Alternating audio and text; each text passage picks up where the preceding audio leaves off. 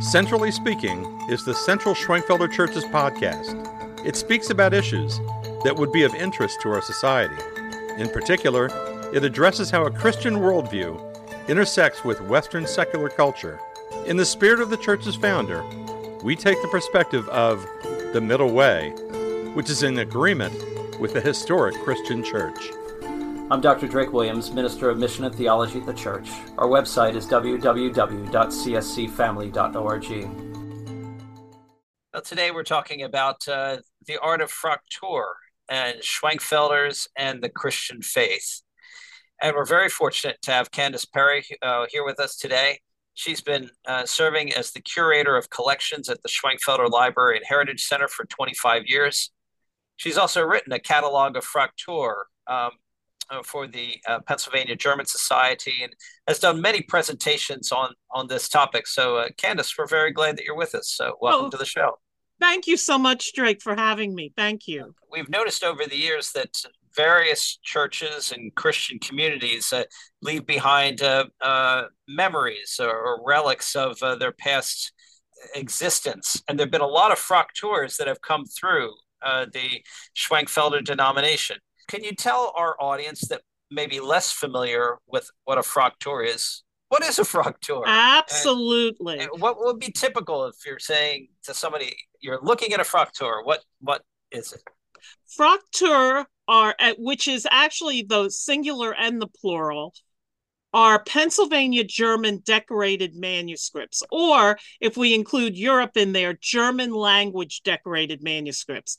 I should add today a lot of particularly auctioneers and antique dealers tend to group any kind of um, watercolor drawing under this Fraktur umbrella, but they're actually specifically German language decorated manuscripts that were made from about the 1740s here in in the United States or the 13 colonies to well eh, well into the 20th century and it still goes on. There's still individuals today who are working in the old form and making contemporary fraktur some of um, the listeners may have marriage certificates or birth certificates that somebody did for them in the fraktur style. But the golden age of fraktur truly was from about 1780 to about 1830 so it was that um, 50 year time period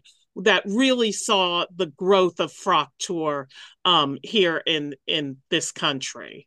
And as you look at a Fraktur, uh, it has a certain type of script uh, to it. It also has different pictures on it. I mean, what might be a typical picture on a Fraktur?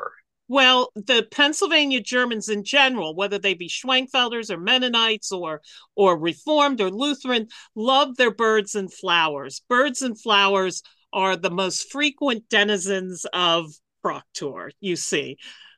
And there's a particular type of script that goes with it. There, also there called is. a Fraktur script? There is. It's called Fraktur Schriften, and it basically means broken writing or broken lettering in um, in German. And um, th- this was used for mostly, say, the first lines on a Fraktur, where you see the big, large lettering. And then the most of the body of the text was done in um, German script, which was the cursive version of Fraktur Schriften. And interestingly, Fraktur Schriften did not start out as a um, a, a written hand. It started out as a font that was used for printing. So it really didn't evolve until after 1500, say, when after mechanical printing appeared in Europe with Gutenberg. Um, so that that was sort of backwards that this this written hand came, followed a printed font versus the other way around and then they became associated with each other as yes. part of uh, a Fraktur print. Yeah, and and you know the use of the term Fraktur for the objects, these decorated manuscripts. I'm not even sure when that came about.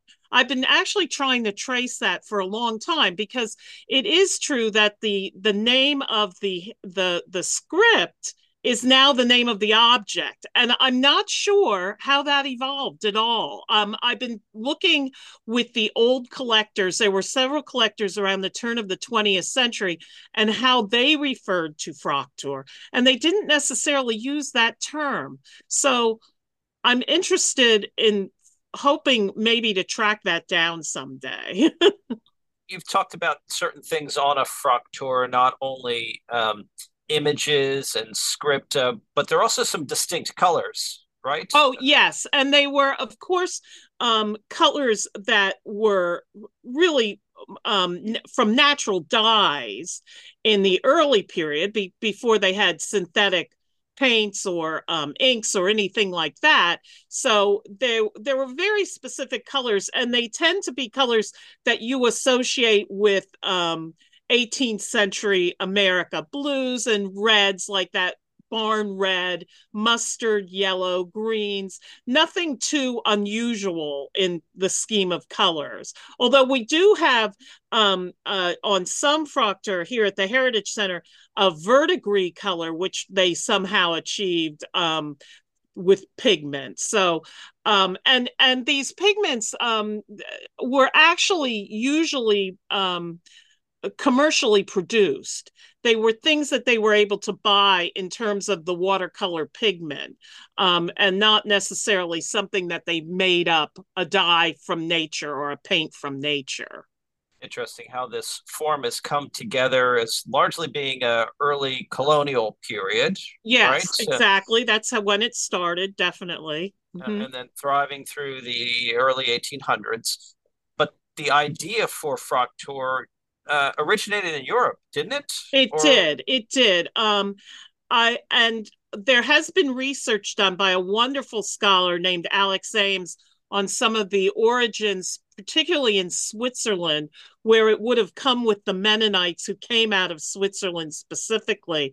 Um, but also, we have a piece in our collection here that came out of Lower Silesia, where the Schwenkfelders originally lived. It's not Schwenkfelder, but it is from Lower Silesia. And it's what's interesting about it, it's not a personal document that uh, or manuscript that we see most associated with Germans here in the United States, but a public document. It's like um, some sort of contract or something like that. So it's not one of these personal things that we most associate with Fraktur here. And that a lot of it was was that kind of thing, these public documents. Originating the idea in, in Europe, but then being yes, expressed expressed in uh, America, yeah. not only by Schwenkfelders, but you also mentioned Mennonites. Um, oh, absolutely, and especially here in Montgomery County, the rich Mennonite heritage of Fraktur um, is is very well documented and preserved um, both in our collection to an extent. We are very fortunate to have some wonderful Mennonite Fraktur, but also in the Mennonite Heritage Center collection in Harleysville, uh, which um, listeners can go and view that wonderful collection anytime. Um, so yes, very rich and and I should add what the reasons for that is specifically because in the Mennonite and Schwenkfelder groups, Fraktur was really a function of education. It was used as a teaching tool by schoolmasters who integrated it into their teaching, their pedagogy and their teaching skills so the some of the most important Fraktur then coming out of the Mennonite and the Schwenkfelder schools were pieces known as Vorschriften, which were writing models. And originally they were to u- use to teach students writing and literacy, but eventually evolved more into presentation pieces that were given as special gifts at the end of a school year. But these, um, uh, in our collection and in the Mennonite collection, we all have some spectacular examples of this. And because of the lack of infant baptism among the Mennonites and the Schwenkfelders, you see less birth and baptismal certificates, which are called Taufscheine in the Fraktur world. Then you see these writing models. and other things related to the schools in particular. Interesting. So they were educational means. They were. They were teaching tools and specifically made by men. They were made by school masters. There were not women teaching school during that time period. That did not come along until much later, meaning the 18th and early 19th century. Um, so they were made by men as part of their professional skill set, let's say that's something very important to remember. Even though there are there were some like a handful of good female fraktur artists most of them were men. And on top of that fraktur was usually made for kids for children or teenagers which is interesting because now these very valuable objects that were you know they were they were made for children essentially Can you give us an idea how many uh, Frakturs Schwenkfelders made? I I have no idea overall. I know in our collection we have over a thousand pieces, but that's both Schwenkfelder and Mennonite. The Schwenkfelder pieces seem to be concentrated among a few pretty well-known individuals who were either schoolmasters or in the case of our female Fraktur artist, Susanna Heebner from Worcester Township everyone wasn't just making Fraktur willy nilly. It was really concentrated among these individuals who were teaching or had some some sort of artistic impulse to make these things, like Susanna Heebner. Later on, after the golden age of Fraktur, you saw more children copying things. So you have more kind of amateur work later on in the 19th century than you had earlier. But as far as numbers going of, of Frakturs, that's still a fair number of Frakturs for a small community. It is. It is. It is. And they were actually, several of them were quite prolific. Susanna Heebner, in particular, who made um, Fraktur for her nieces and nephews. She was an unmarried lady living on her own in Worcester Township, and she was very devoted to her nieces and nephews and made them all these wonderful, very inspirational pieces. Uh, how did Schwenkfelders go about using or preserving Fraktur in their, their uh, society? Well, the use, first of all, was specifically for educational purposes, or um, many individuals made them as gifts for other people. We have several of those kinds of things that uh, came out of the Schwenkfelder group because they did not have baptismal certificates. They they used them for other purposes. Still not quite understanding why they did that, but there was a lot of gift giving, presentation type frakturs. There's a whole that's a whole other topic, but there's a whole culture of presentation objects, and Fraktur was a part of that among all the Pennsylvania Germans but also in preserving them i should i should speak to one family in particular once again the heebner family of worcester who obviously very much treasured the fraktur it may have been because of the th- at least three members of the family who were very interested in making fraktur and very artistic. That would have been abraham heebner his son abraham w. Heebner and and um, Abraham Sr.'s sister, Susanna Heebner, who all had very artistic um, and creative impulses to make Fraktur. And that family seemed to be extraordinarily interested, much more so than other families, in keeping them. So they preserved this large collection of Fraktur and then very generously gave it to the Heritage Center or the Schwenkfelder Library, as it was known then in the early 20th century. Uh, so um, that's how much of these things came to us. Our collection is unique because it is older than many of the other collections that are known. And also because most of it came directly from the families the Schwenkfelder families or other families. It didn't, there wasn't a private collector like Henry DuPont, for example, who collected Fraktur, or Henry Borneman in the Philadelphia Free Public Library, who collected Fraktur and then gave their collection. These pieces came directly out of the family, so they have a lot more significance in my mind, than something that was sort of cherry picked by a collector, if that makes sense. Tours, you've already said, was used for educational purposes, uh, coming from um, headmasters at the time to help instruct their uh, students. Uh, but Frakturs were also important for uh, weddings. Yes, some. We don't have a lot of them, but I know out there in the world, there are definitely more of them than we have. I think we have maybe one. But I should, to address that, the reason why is because romantic love and if you look i guess if you look at the spiritual union of a man and a woman but romantic love was not expressed through Fraktur, at least Schwenkfelder Fraktur.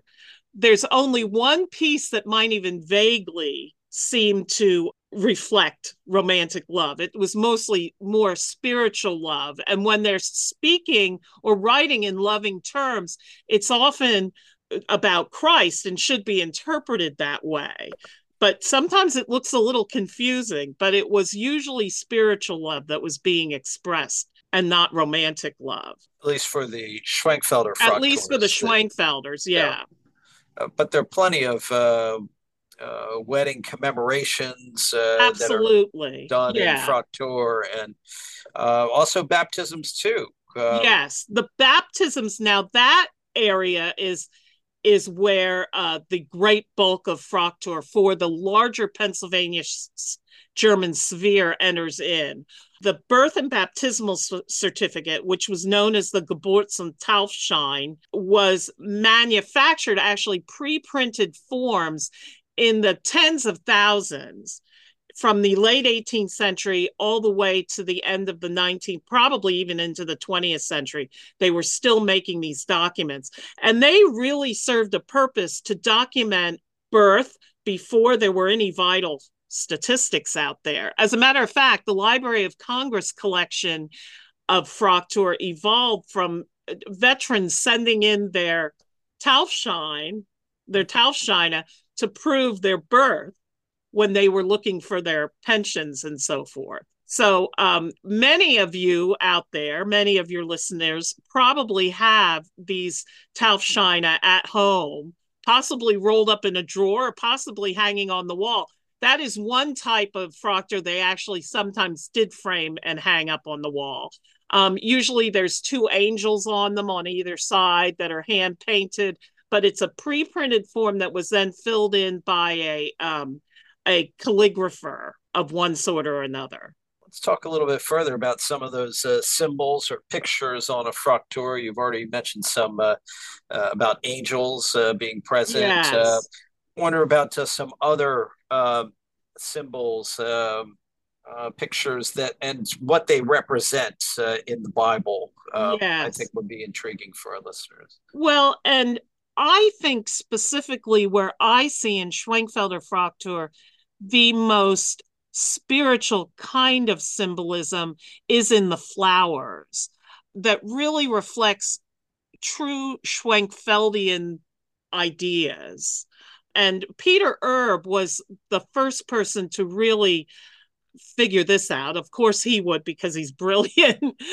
but uh, we have several Fraktur in our collection that depict a garden. So, with a garden fence, that's unusual in Fraktur to begin with a garden fence and a garden gate, and then flowers blooming within this garden that were representative of Christ blooming in the garden or uh, Mary I guess it depended on the interpretation of the individual Fraktur artist. There were things in the Fraktur that you might not necessarily associate with Protestantism, but were still lingering on into the 18th century, although they seem more of a, a Roman Catholic idea and it's in those flowers. And specifically we have a piece by the reverend david kriebel who was also of worcester township and gwynedd that has a poem that i think was by uh, the poet uh,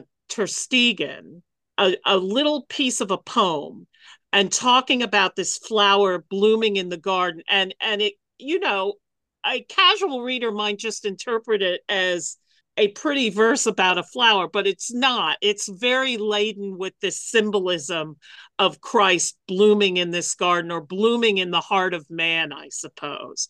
So that very strongly is uh, that that fence and gate symbolism and the flowers in the garden one of the best spirit pieces of spiritual symbolism i think in Fraktur and there's been a lot of talk over the past 20 years or 30 years about Fraktur not having symbolism in it. There were scholars that would say that nothing meant anything. None of those pretty pictures meant anything. They were just illustrations to uh, bring in the viewer to the Fraktur. But I think with the Schwenkfelders, that was really quite different. I think that early on, and I'm saying in the 18th and the early 19th century, when they were still, when true Schwenkfeldianism still existed to some extent, that that kind of symbolism was still powerful for them. Oh, we also have another piece that uh, descended in the Schultz family, uh, uh, number of Schultz family members here in the Upper Hanover Township vicinity, which is once again a garden with two trees growing in it, which of course symbolize something, which was taken from a book of devotions on the Song of Solomon that was written by Daniel Sudermann, who was a Schwenkfelder adjacent poet. And this one is a very, it was taken directly from this 17th century book, this illustration, and then put into Fraktur of this garden with these two trees growing in it. So I think very much was something that a Schwenkfelder in that time period, that and in terms of those Schultz pieces, the early 19th century, which they that would mean something to them just thinking of, uh, let's say, a baptismal Fraktur or even a wedding Fraktur uh, with, uh, you mentioned the garden and, and Christ blooming within would fit fairly well with the Schwenkfelder uh, belief of the, the heart, uh, the inner heart um, blossoming uh, as expressed with, with the time of baptism they are very powerful pieces. And then another symbol that intrigues me very much there's several Fraktur, and this is in the earlier period, that have the heart serving as sort of a vessel. So the heart, it, you see the heart, but then it's open at the top, like a, a vase almost. And there's something emanating from this vase, whether it be flowers or some other kind of it, it um, sometimes like a sacred heart sort of but mostly in terms of flowers blooming out of this this heart vessel. That you only see in the very early period but i i particularly like that one. There's some splendid representations of that.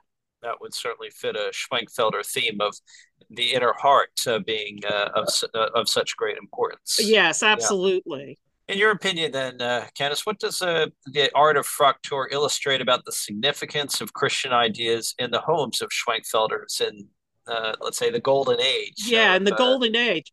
Well, specifically because, as I'll go back to my discussion of schoolmasters making Fraktur for young people, this was a way that the schoolmasters who were terribly important to the community and uh, usually among the most learned men in the community and especially for the Schwenkfelders these were very significant individuals in the community Reverend David Kriebel being one of them that they were passing on their spirituality through the Fraktur to these young people um, both as a way of instruction in Schwenkfelder spirituality and also as a form of moral admonition to um, make sure that the children were following the right path. You see that a lot in Mennonite Fraktur in particular. There's very specific phrases that they use youth and virtue, for instance, that they're very much pushing on the children to be paying attention to youth and virtue. And in the Schwenkfelders, not always that so much, but similar spiritual lessons that to pass on to the children.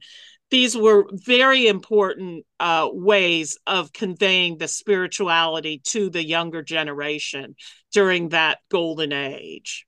Well, this has been very fascinating to uh, think about uh, uh, Fraktur, this uh, remnant uh, relic of uh, Schwenkfelder community life in the late 18th century and then early 19th century.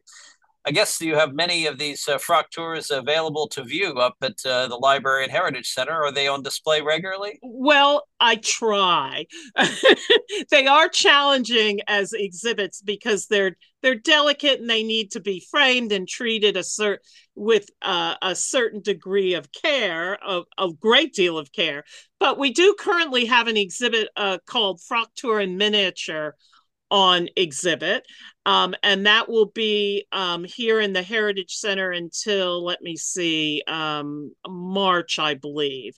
Uh, but listeners can always make an appointment with me if they want to look at Fraktur and we can do a show and tell.